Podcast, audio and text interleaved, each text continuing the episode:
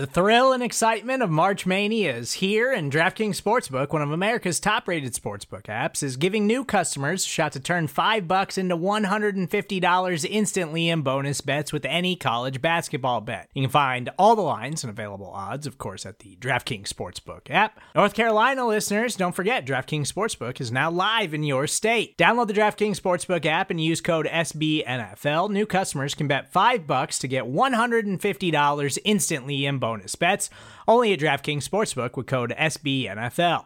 The crown is yours. Gambling problem? Call 1 800 Gambler or in West Virginia, visit www.1800Gambler.net. In New York, call 8778 HOPE NY or text HOPE NY. In Connecticut, help is available for problem gambling. Call 888 789 7777 or visit ccpg.org.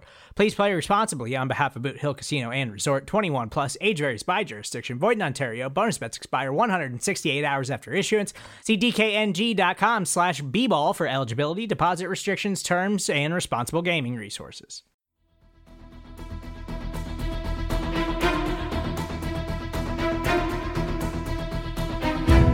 Hello, Bleeding Green Nation, and welcome back to another edition of Eye on the Enemy, powered by SB Nation and Bleeding Green Nation. I'm your host, John Stolnis. You can follow me on Twitter at John Stolnis. Well, coming up on this episode of the podcast, and really over the next, I think, four episodes of Eye on the Enemy, we are going to break down the Eagles' schedule and go team by team four teams per podcast. So we're going to take a look at the Eagles' first four opponents on their 2021 schedule. We're going to talk about the key additions they've made this offseason, some of the key departures, some of the key guys that they drafted, and how it's all going to fit together here, provided there are no major injuries in training camp between now and when the season opens. And we know that teams are going to are going to get hurt and they're going to suffer some injuries, but for right now, let's break down exactly where all of the Eagles' enemies are as we uh, just finish up the first round of OTAs and we are about to hit the dead zone here in the summer season uh, for the NFL. It's a good good time to take a look at what the enemy is doing here so far this offseason. So we're going to jump into that coming up here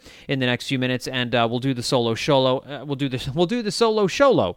We'll do the show solo here um, today, and uh, you know maybe we'll get some folks on over the next uh, few weeks to talk about some of these teams. Certainly, once the season kicks off, we'll be taking a deep dive into each Eagles opponent every week. But for this week, we're going to take a look at four teams. We're going to take a look at the Atlanta Falcons. We're going to take a look at the San Francisco 49ers. We're going to take a look at the Dallas Dallas Cowboys, and we are going to take a look at the Kansas City Chiefs. And the Eagles' early schedule, as you heard me talk about last week with CBS Sports Jeff Kerr, is it is a a real meat grinder early in the season. The Eagles get a lot of really tough competition early on. They got to play the Buccaneers, they got to play the Chiefs, they got to, you know, they, they got to play um, again the Falcons might be might be better this year. I think the 49ers are certainly going to be better. The Cowboys are going to be a decent team. So uh, there are there are no easy roads early in the season. The Eagles don't get their NFC East opponents really after this first game against the Cowboys until the second half of the season, and really it's the last 4 weeks of the season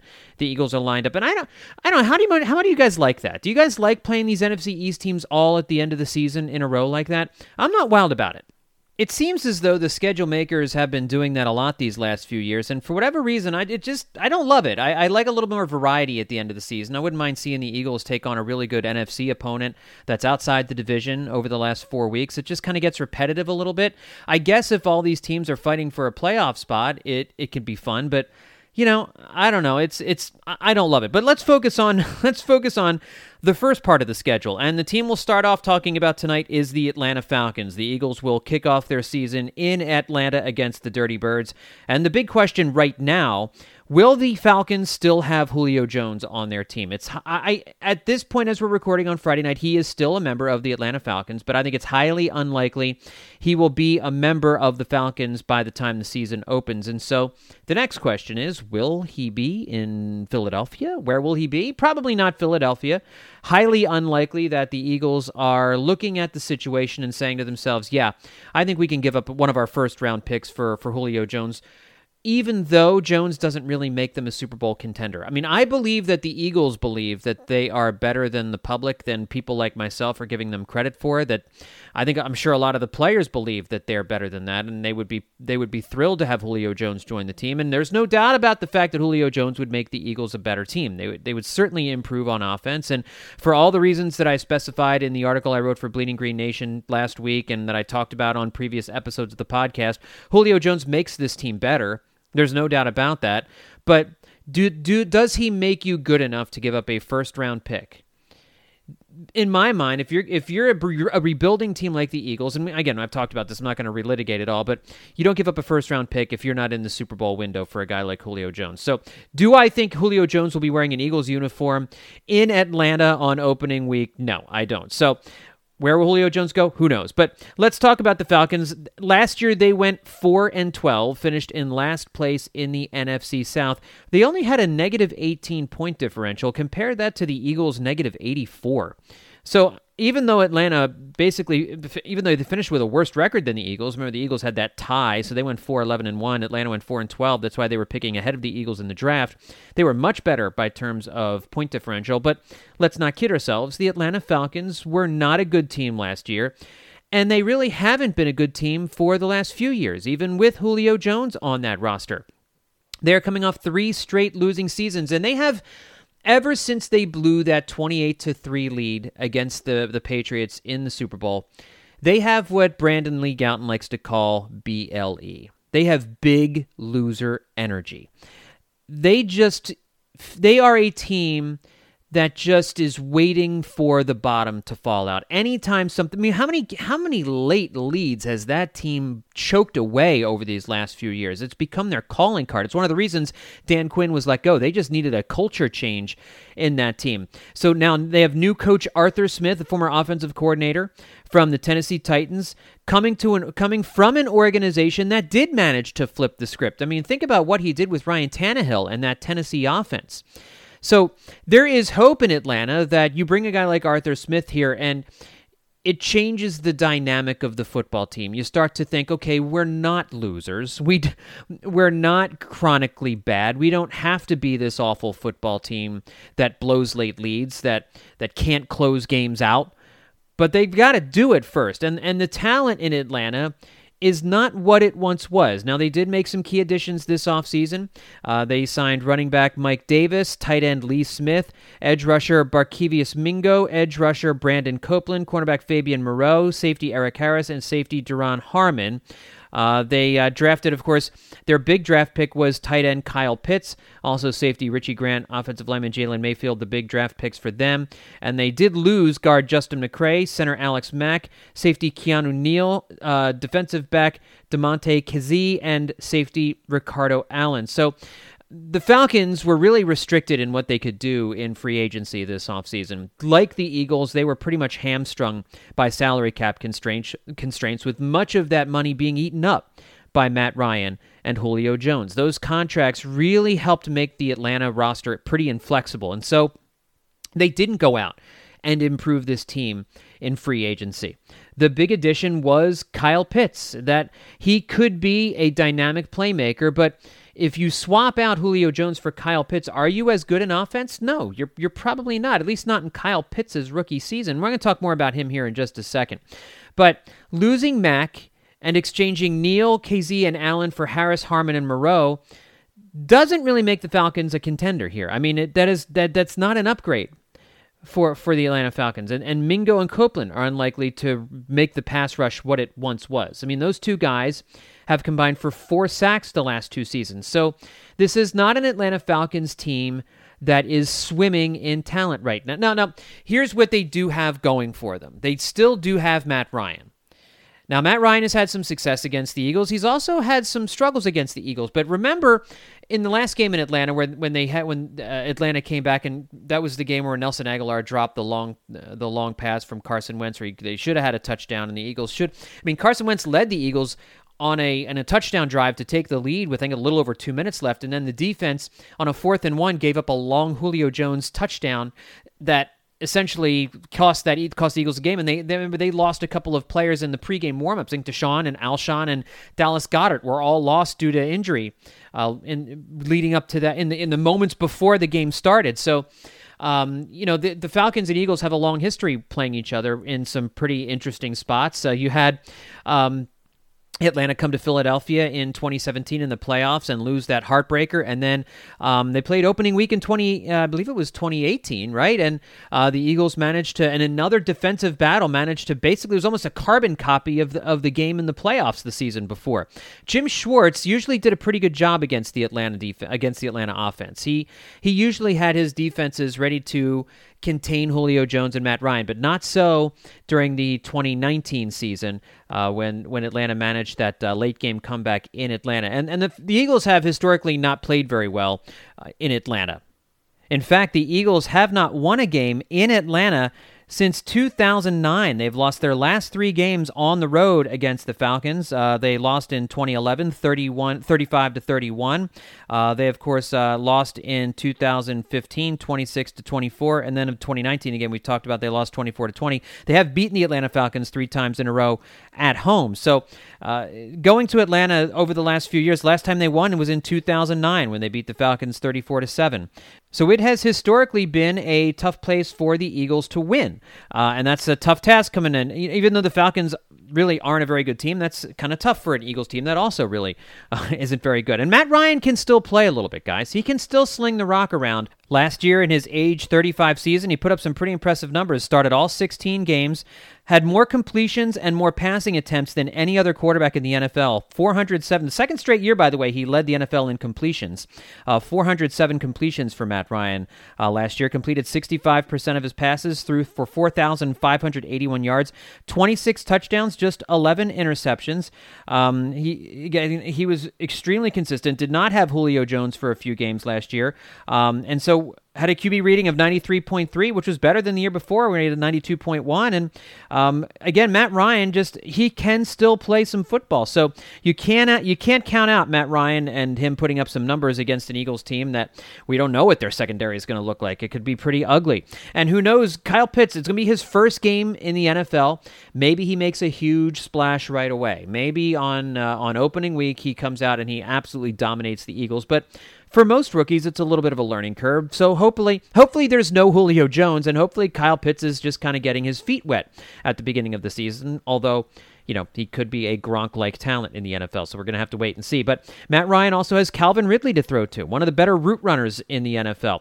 So the offense might not be awful. And the NFC South is a wide open division, even with the Buccaneers coming off their Super Bowl victory. The Atlanta Falcons could surprise. There's always a couple of teams each year that finished the previous season with a losing record that bounce back up. Maybe getting Arthur Smith in here to change some of the to change some of the vibes in Atlanta is exactly uh, what these two teams need. But when you look at the Falcons, it does and you look at what the eagles what the eagles are going through right now it really does feel like the eagles are mirroring what the falcons did just kind of two years behind. It feels like they're on the same kind of trajectory and maybe the falcons are on the way up. The eagles are certainly on the dissension at least here in 2020 and 2021 um, but a very similar script that, that the Eagles are, are, are, following, and not a good one uh, if you've been watching the Atlanta Falcons over these last few years. But that's where the Falcons stand here uh, as we as we just get into the month of June here um, with OTAs wrapping up and and free agency not over, but you know we've got the June first deadline is is passed, and so teams will have a little bit more uh, flexibility with uh, moving some guys and, and and spreading some of that money around. So you're going to see some more moves here over the next few weeks, probably. Uh, maybe nothing earth shattering, but uh, teams like the the Falcons and the Eagles, who do have cap issues, might find that they have a little bit more flexibility in moving some different guys around. Let's talk about the Eagles' week two opponent, the San Francisco 49ers. And we forget the 49ers went 6 in 10 last year. They finished in last place in the unbelievably brutally tough NFC West. I mean, the 49ers are a really good team. I think they're going to be much improved this year, and they still might finish in last place in the NFC West. That's how good that division is much of what happened last year can be traced back to injuries for the 49ers, and that's why they're scary this year.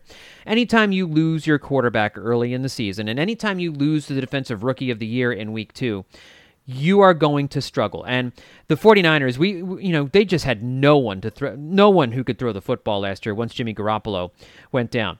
So I think the 49ers figure to be much improved this year, especially, especially if they are the ones to land Julio Jones. And they are one of the teams rumored to be hot on Julio Jones. That would make the 49ers offense even more lethal. Some key additions for them this offseason they signed offensive tackle Trent Williams, a a huge signing uh, to be able to to have him in the fold. Fullback Kyle, I'm not going to get this guy's name, Juszczyk, Center Alex Mack, edge rusher Samson Ebukam, Ebukam, uh, defensive tackle DJ Jones, safety Jaquiski Tartt, cornerback K'Waun Williams, and cornerback Jason Verrett. Key draft additions, of course, the big draft addition, signing quarterback Trey Lance. They also uh, they also uh, drafted running back Trey Sermon and quarterback Ambry Thomas. Uh, key departures: edge rusher Kerry Hyder Jr., cornerback Ahkello Witherspoon, running back Tevin Coleman. He was a big part of their offense last year. He's no longer there. Wide receiver wide receiver Kendrick Bourne and defensive lineman Solomon Thomas. So the big draft pick for the 49ers, and this is really going to be a, a fascinating thing with this football team. How much rope does Jimmy Garoppolo have? And they use their first round pick on Trey Lance. Now, this makes all the sense in the world because Jimmy Garoppolo can't be counted on given the injury last year and given his up and down play. He, you can't count on him as your franchise quarterback. Now, did the 49ers spend a lot of draft capital that they probably didn't need to in order to take a guy in Trey Lance who does not have a lot of collegiate experience and um, also came from a program, North Dakota State, that uh, was not a major division school? It's definitely a risk. It's definitely a choice. But that was, of course, their biggest offseason splash, getting Trey Lance. And um, I don't think by week two we will see Trey Lance have unseated Jimmy Garoppolo. My guess is the Eagles will be facing Garoppolo early in the season, and it's fair to wonder if Trey Lance will make any impact at all in 2021. Now, what San Francisco did do a good job of this offseason is using free agency to hold on to a lot of their good players, but so much is going to depend on what happens at the quarterback position this year, right? I mean, it's that's where this is all going to lie for the 49ers if Garoppolo is good and or Trey Lance, maybe he starts the season or he comes in in week three or week four or five if, if Garoppolo is struggling and he plays well, then the 49ers are going to be a good team. But there, that question mark at the quarterback position could be their undoing this year. And by week two, again, I don't think it's going to be Trey Lance. My guess is it's going to be Garoppolo. The 49ers do still have a collection of running backs that will keep opponents on their toes. And let's not forget, Kyle Shanahan did not forget how to coach. He knows how to get these guys the ball in space. Jeff Wilson led the team with 600 yards last year, but Raheem Mostert added another 521, Jerick McKinnon 319. So these are guys who can run the football, and even in a year when they had no good quarterback play, they still managed to run the ball somewhat effectively.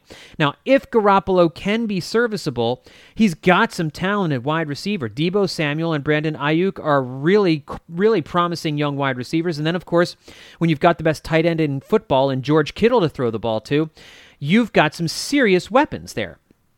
So, San Francisco, after a down year defensively last year, they have a new defensive coordinator, DeMeco Ryans, former Philadelphia Eagle, but the word is not a lot is going to change in the defensive scheme for the 49ers.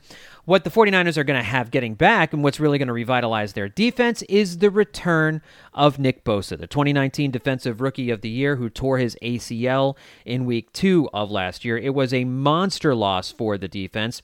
They ended up finishing 22nd in the NFL in sacks. You can guarantee that if Nick Bosa had been around, they would have finished much higher than that. The offensive line is still the big strength of the 49ers because of Kyle Shanahan's ingenious play calling. They have a lot of guys who move around. Trent Williams is the best left tackle in the NFL. It was super important for the 49ers to hold on to him. And he sh- and the offensive line should still be effective opening up running lanes. And so when you look at this 49ers team, you see a team that went 6 and 10 last year, but this is not a 6 and 10 team.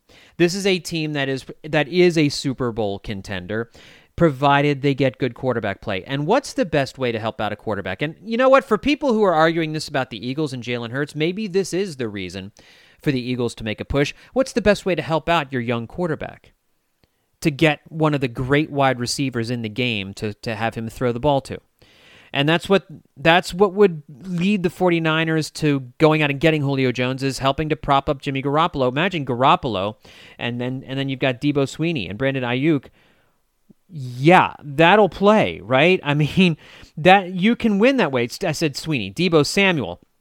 Brandon Aiyuk, and, and Julio Jones. Those three guys with George Kittle, I think even Jimmy Garoppolo can can can work with that, right? We'll step away and take a quick break. When we come back, we'll talk about the Eagles' next two opponents in Week Three and Week Four of next year: the Dallas Cowboys and the Kansas City Chiefs. That's coming up next here on Eye on the Enemy. Another day is here, and you're ready for it. What to wear? Check. Breakfast, lunch, and dinner? Check. Planning for what's next and how to save for it? That's where Bank of America can help. For your financial to-dos, Bank of America has experts ready to help get you closer to your goals. Get started at one of our local financial centers or 24-7 in our mobile banking app. Find a location near you at bankofamerica.com slash talk to us. What would you like the power to do? Mobile banking requires downloading the app and is only available for select devices. Message and data rates may apply. Bank of America and a member FDIC. And we're back on Eye on the Enemy. So, on this podcast, we're going through taking a deep dive into the Eagles' first four opponents of next year. In the previous segment, we talked about uh, the, the Atlanta Falcons and the San Francisco 49ers, the Eagles' first two opponents here in 2021. In week three, they will take on the Dallas Cowboys, their final game of September. The Eagles, uh, the Cowboys, again, like every other team, these first three teams all had losing records last year. The Cowboys went six and ten last year, third in the NFC East. They had a negative 78 point differential. This was not a good team without Dak Prescott slinging the rock, and of course, we all know how awful the defense was. Now. They do have some key additions and re signings, and of course, the big one is getting Dak Prescott back from injury. That is a huge that is a, a huge guy to get back into that lineup somebody who can actually throw the football. Uh, safety Keanu Neal uh, is in Dallas now, along with edge rusher Tarell Basham, defensive lineman Brent Urban, offensive tackle Ty Nsekhe, defensive back Damontae Kazee, and cornerback Jourdan Lewis. Um, all big addition, all key additions uh, for the Cowboys. Again, not not not a lot of big names there, except for uh, Keanu Neal uh, coming uh, coming over. Key draft additions for the Cowboys: linebacker Micah Parsons, their first rounder, and cornerback Kelvin Joseph, uh, two big names that should make an impact right away. And key departures: quarterback Andy Dalton, safety Xavier Woods, uh, cornerback Chidobe Awuzie, and offensive tackle Cameron Erving. linebacker Joe Thomas also left the team. The Cowboys did very little in free agency this offseason, especially surprisingly on defense, where they were abysmal last season. Now, the Cowboys do have cap problems thanks to big money deals to a very top heavy roster, including all of the money they just gave Dak Prescott. You really wonder if Jerry Jones is regretting, regretting the big money deal that they gave Ezekiel Elliott. The, but the return of Dak Prescott could propel Dallas to the top spot in the division. After all, Prescott still has skill position players all around him. Amari Cooper, uh, you have uh, uh, Michael Gallup, CeeDee Lamb. Is Ezekiel Elliott still an, an elite runner? Uh, that's a big question that the Dallas Cowboys have to answer. And are, is this still going to be an offense that runs, that start begins and ends with Ezekiel Elliott? Or is this going to be an offense that lets Dak cook?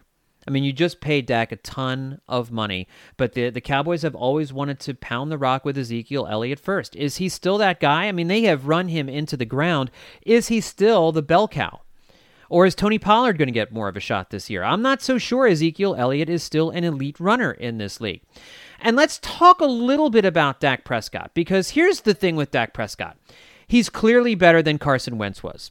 Okay, that argument is done. Dak Prescott is a good quarterback we could all see the drop in the Cowboys' level of play when Dak Prescott was not was not under center, right? So that's obvious. Dak Prescott is a good quarterback. He's a very good quarterback, and he's a good team leader. And it seems like it, it, it was the right move for the Cowboys to go ahead and re-sign him. But, but at some point, Dak Prescott to truly be considered an elite quarterback in this league, he's going to have to win a playoff game or two at some point, isn't he?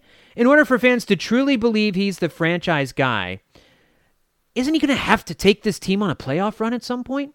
Now, maybe that would have happened last year. And of course, the defense is not his fault. But it's not exactly like this guy has a long track record of leading the Cowboys deep into the postseason. And if that has been the criticism of Carson Wentz during his time in Philadelphia, doesn't that also have to be some of the criticism at Dak Prescott. Why why is that not a thing that, that anyone talks about? Prescott has played three playoff games in, in his career. In his rookie season, he took the Cowboys to the playoffs, uh, where he lost 34 to 31 uh, in a game in, in, in, a home game. Where the, the Eagle, uh, the, the Cowboys were, were hosting the Green Bay Bay, uh, uh, the Green Bay Packers. Um, he went 24 of 38, 63% completion, 30, 302 yards, three touchdowns, one interception, a 103.2 rating. Certainly not his fault. They lost that game. And then uh, in 2018, they made the playoffs, and Dak Prescott won a playoff game. Uh, at home against Seattle, the Cowboys won 24 to 22. Uh, he did not have a great game that day, but did okay. 22 of 33 for 226 yards, one touchdown, one interception, a passer rating of 83.6. And then uh, the Dallas Cowboys went into uh, L.A. to take on the Rams and lost 30 to 22. Again, Prescott did not have a great day that that day. 20 of 32 for 266, one touchdown, no interceptions, a 99.2 rating. But uh, the Cowboys just couldn't get much going offensively against uh, a Rams team that would go on to go to the playoffs. And then in 2019, we saw that Cowboys team just fall apart as they came to Philadelphia and, and was unable to do anything late in the season. And then, of course, last year he is lost for the season with the injury early in the year. So, I mean, it's it's not it's not that Dak Prescott has choked in the playoffs. That's certainly not what I'm talking about. But he has yet to take the Dallas Cowboys on a deep playoff run, and until he does that, it's fair to question whether or not they truly they truly should have given him all of the money that they gave him. But Dak Prescott is their guy, and he's a very talented quarterback. My guess is that there will be a deep playoff run in his career at some point, and maybe it'll happen this season. But given the state of the defense, I'm not so sure about that. Safety Keanu Neal was their biggest defensive free agency signing, and listen, he'll help. It was a good low cost move, especially for this point in the offseason, but and they did spend a ton of draft picks on defense, including first round linebacker Micah Parsons. So they did spend a lot of time in the draft going after the defense. But, you know, Dallas's defense allowed an average of 29.6 points per game last year. And they did not exactly add a ton of weapons to the defense. They also lost for the second straight year their best cornerback. This year it was Awuzie in free agency. So they've brought aboard a new defensive coordinator, former Falcons head coach Dan Quinn. He's going to try to work magic with the defense that could once again be very, very, very bad because they don't have a lot of accomplished NFL players on defense. It's it's going to be a work in progress, and it sounds like it's going to be another high scoring. Uh, season for the Dallas Cowboys. They're going to be involved in a lot of uh, 40 to 35 games. It sounds like the, the, defense just, you know, maybe hey, who knows? Maybe maybe they're the, the the draft picks and maybe some of the young players there they're able to step it up. But um, I wouldn't count on it if I were a Cowboys fan. So you just have to kind of hope that Dak Prescott's return and all of the talent that they've assembled on offense means that they're going to be they're going to win a lot of high scoring games and get themselves to, to 10 or 11 wins here in 2021. Let's finish off this podcast by talking about uh, team number four, their fourth opponent, the Kansas City Chiefs. The Chiefs lost the Super Bowl to the Buccaneers last year, of course, but this is a team that is on paper loaded once again. Uh, some key additions and re signings for them guard Joe Thuney, guard Kyle Long, edge rusher Taco Charlton, wide receiver Demarcus Robinson, offensive tackle Mike Remmers, offensive lineman Andrew Wylie, defensive tackle Jarran Reed, safety Daniel Sorensen, offensive tackle Orlando Brown Jr., uh, center Austin Blythe, and cornerback Mike Hughes. Some key draft additions for them. They're picking near the end of each round, so uh, not any um, real high impact guys. Linebacker Nick Bolton, their first rounder, offensive lineman Creed Humphrey. Some key departures for them offensive tackle Eric Fisher, offensive tackle Mitchell Schwartz, running back Damien Williams, running back Anthony Sherman, wide receiver Sammy Watkins, that could be uh, somebody that they're, you know, that they not that they're going to regret because Sammy Watkins was pretty inconsistent for them.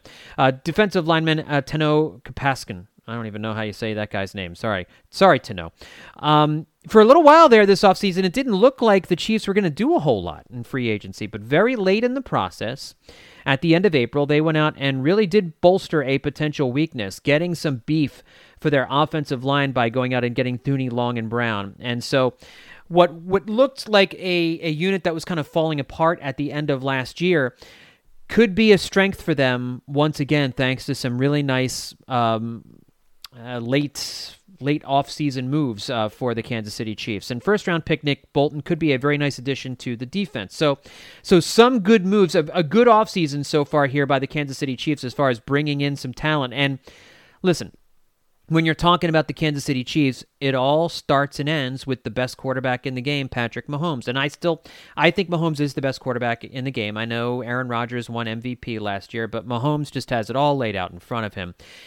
What will be very interesting to see with the Kansas City Chiefs, and this will be a very, very good test of my Super Bowl loss hangover theory, which has come true each and every year because it is, as sure as I'm sitting here talking into this microphone, every year the Super Bowl loser takes a big step backwards.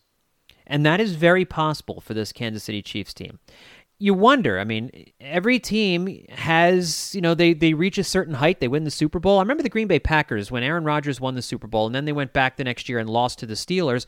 And Aaron Rodgers has yes has yet to get back there. Could the Kansas City Chiefs suffer a similar fate, especially with the offensive line that has, you know, been in flux and changed a number of guys out here?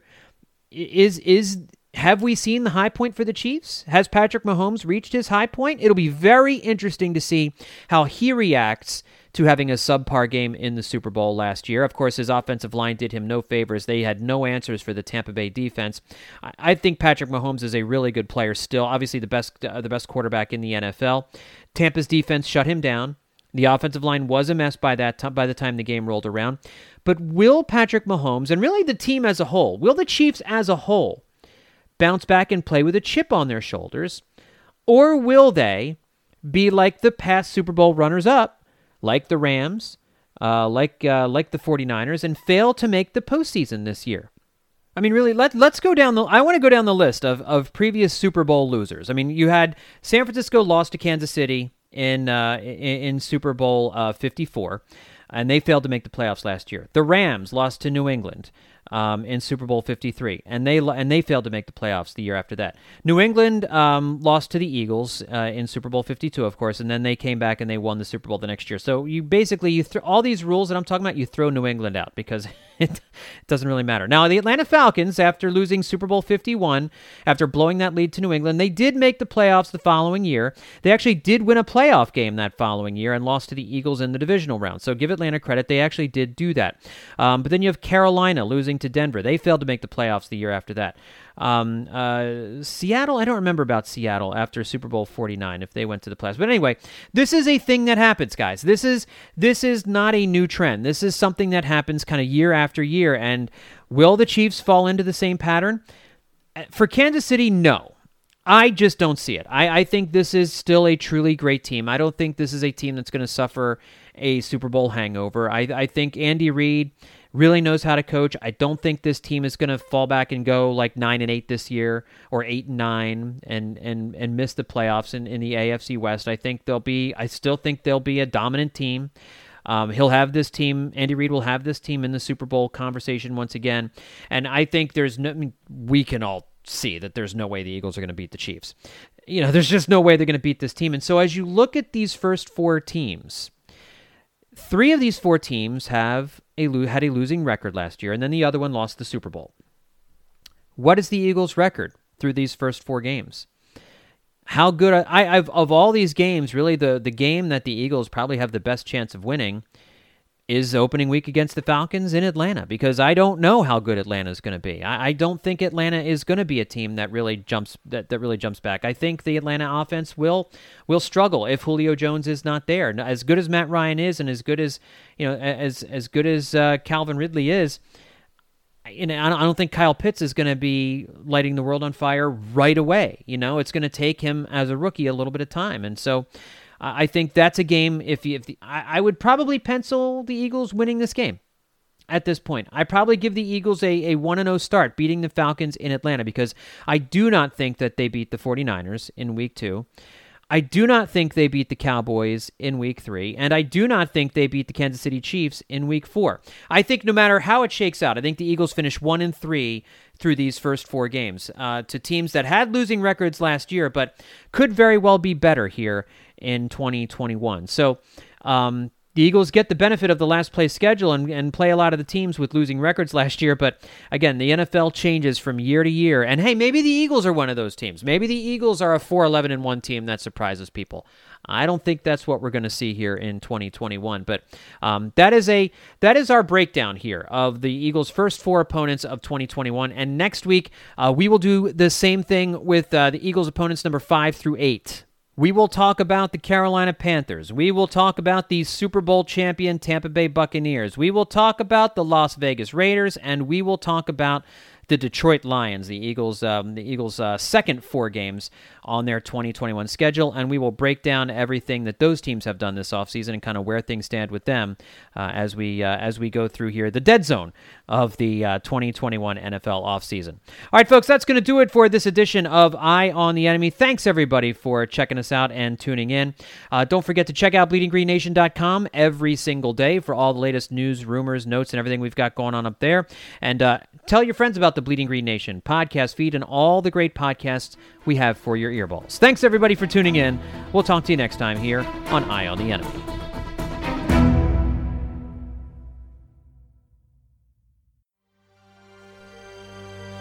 BGN.